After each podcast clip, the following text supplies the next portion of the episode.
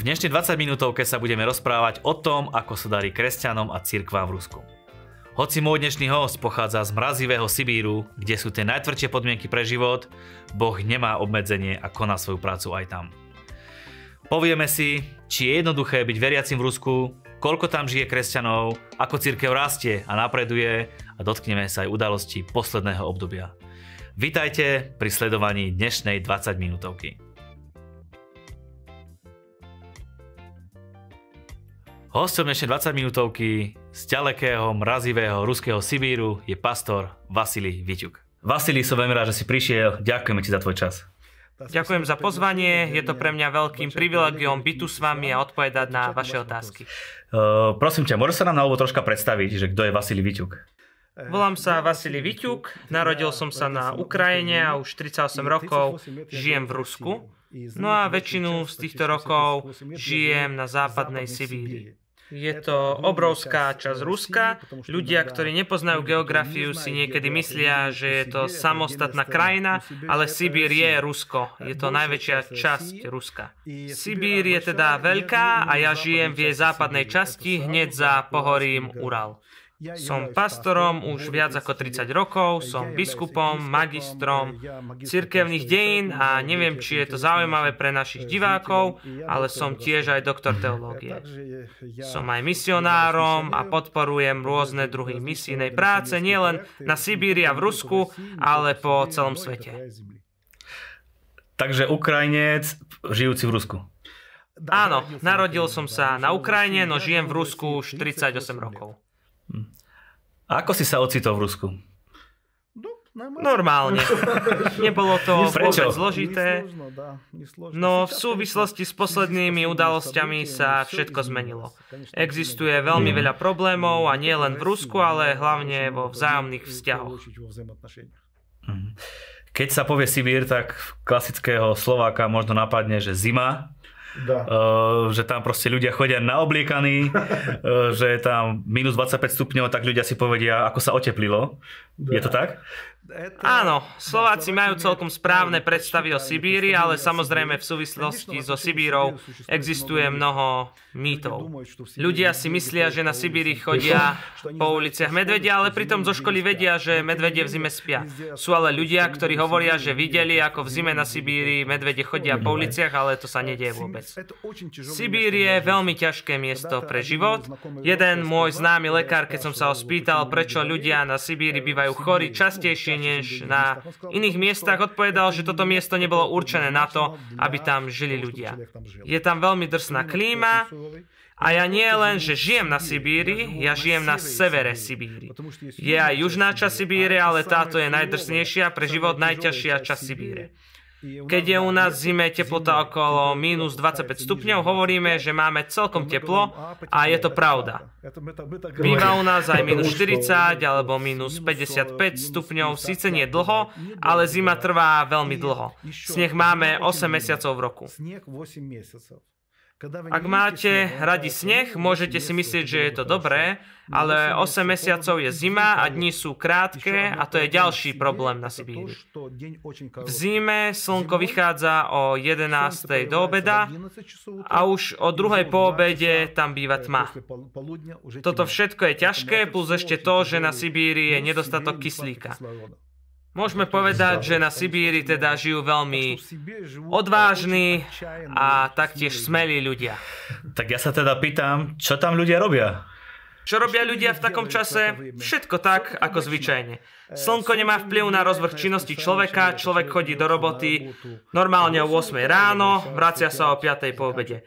Pamätám si jeden príbeh, ako môj priateľ kazateľ prišiel a spýtal sa môjho mladšieho syna, ktorý chodil do školy do druhej triedy a spýtal sa ho, chodíš do školy v prvej polovici dňa alebo v druhej polovici.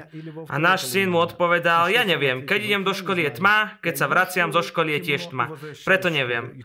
Ale ľudia žijú obyčajné životy, na ktoré to nemá nejaký zásad zásadný vplyv. Jednoducho sa veci dejú po tme.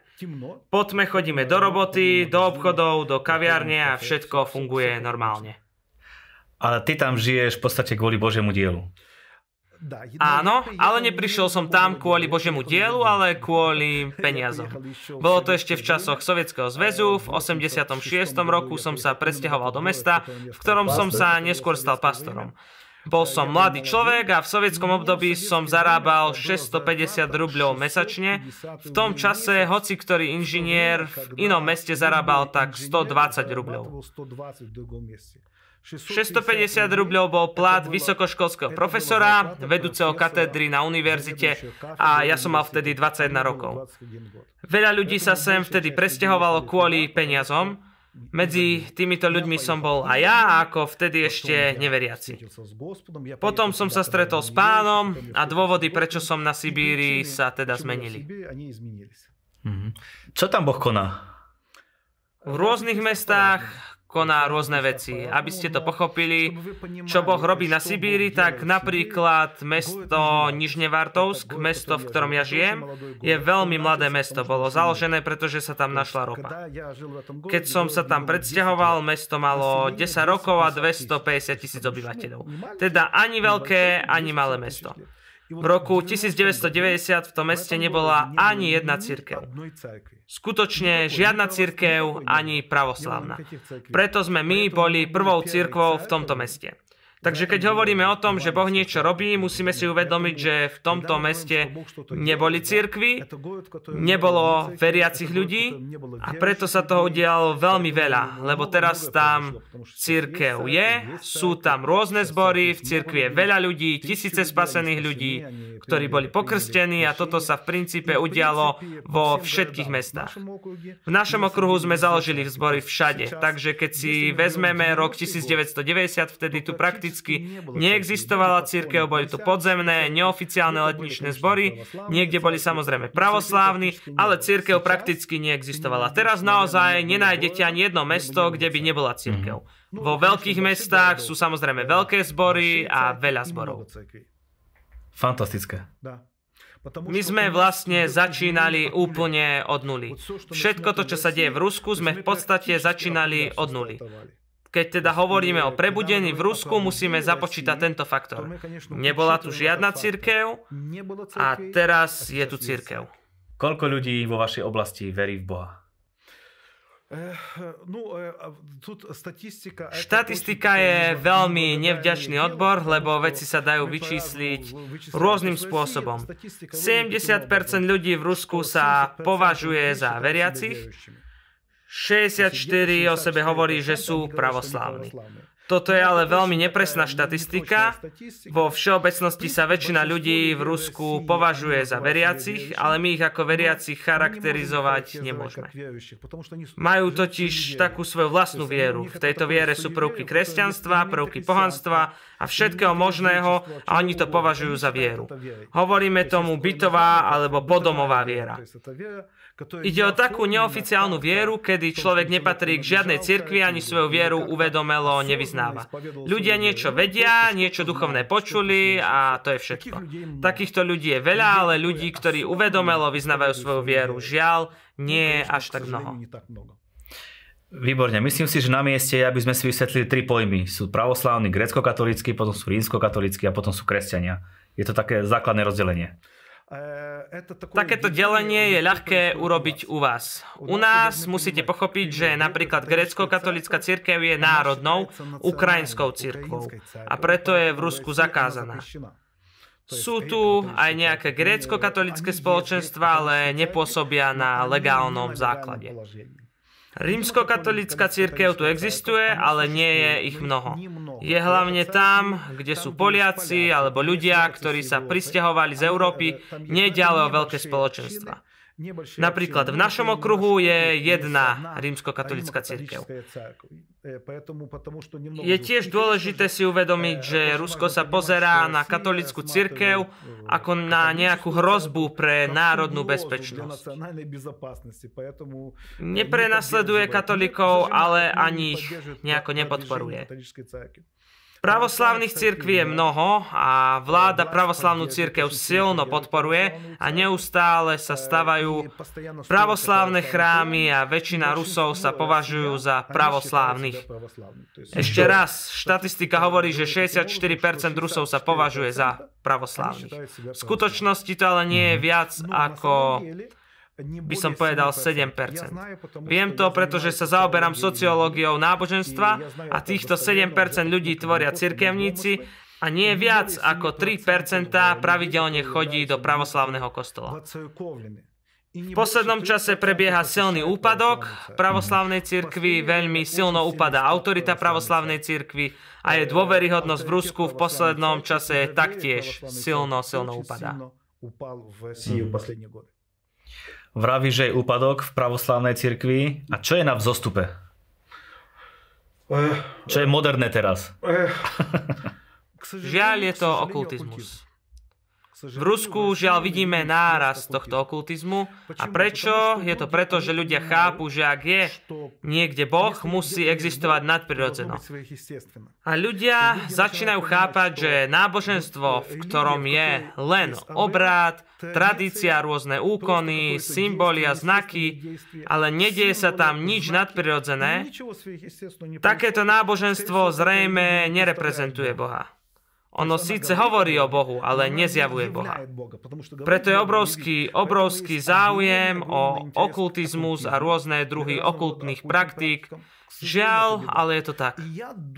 Ja si ale myslím, že je to šanca pre charizmatické cirkvy. Je to skvelá možnosť pre charizmatické cirkvy, pretože ľudia potrebujú nadprirodzené. Ľudia hľadajú nadprirodzené. Ľudia veria, že je duchovný svet a existujú nadprirodzené prejavy. A ak to nenachádzajú v tradičných, pravoslávnych cirkvách, my ich nazývame tradičné, oni sa tak nenazývajú samozrejme, tak to hľadajú na iných miestach a idú do okultizmu. Ale ak o sebe dajú vedieť charizmatické cirkvy a sú dostatočne verejné, myslím, že je to pre nich veľmi veľká šanca. Ako sa darí letnično-charizmatickému hnutiu? Poviem to tak, že dary sa je rôzne. Cirkev to sú vždy dva procesy. Vždy je to niečo, čo vidíme ako negatívnu stránku, nejaký nedostatok a vždy vidíme niečo, čo je pozitívnou stránkou. Poviem to tak, letnično-charizmatické cirkvy sú jedny z najrýchlejšie rastúcich cirkví, ale je veľmi dôležité si uvedomiť, že úrady im nie sú naklonené a charizmatické cirkvy nepodporujú takým spôsobom a tak, ako pravoslávnych. Máme slobodu vierovýznania, nehovorím o tom, že nie je sloboda, slobodu máme, môžeme pokojne vyznávať svoju vieru ako letniční a charizmatici, ale podporu nemáme ani pochopenie od úradov, skôr nám kladú prekážky. Letnično-charizmatické cirkvy však najviac rastú, zakladajú nové zbory a rozvíjajú sa. Charizmatický svet, myslím tým cirkevný charizmatický svet, je veľmi rozličný. V charizmatickej cirkvi v Rusku toho nájdeme veľa. Od zdržanlivej konzervatívnej letničnej pozície až po krajne charizmatickú pozíciu so všetkými možnými slobodami v službe, ako to komu vyhovuje. A vieme povedať, koľko je tých letično-charizmatických e, ľudí alebo cirkví, alebo aký veľký počet je tých ľudí? Dá sa to len veľmi ťažko zrátať. Čo rátame do kategórie charizmatických církví? Väčšina církví tento termín nepoužíva a nenazývajú sa charizmatickými. V Rusku bol prijatý zákon, ktorý urobil zo všetkých letničných a charizmatických cirkví jednoducho cirkví letničné. K dnešnému dňu sa všetky cirkvy nazývajú letničnými. Medzi letničnými a charizmatickými cirkvami je však rozdiel. Dokonca aj charizmatické cirkvy môžu byť rôzne. Máme niekoľko druhov cirkevných zväzov, ktoré spájajú zbory. Existujú dva veľké letničné zväzy. Jeden zväz má viac ako tisíc zborov a druhý združuje okolo 2000 zborov. Možno ešte viac. A tento zväz sa síce volá Ruský letničný zväz, ale z 90% ho tvoria charizmatické zbory.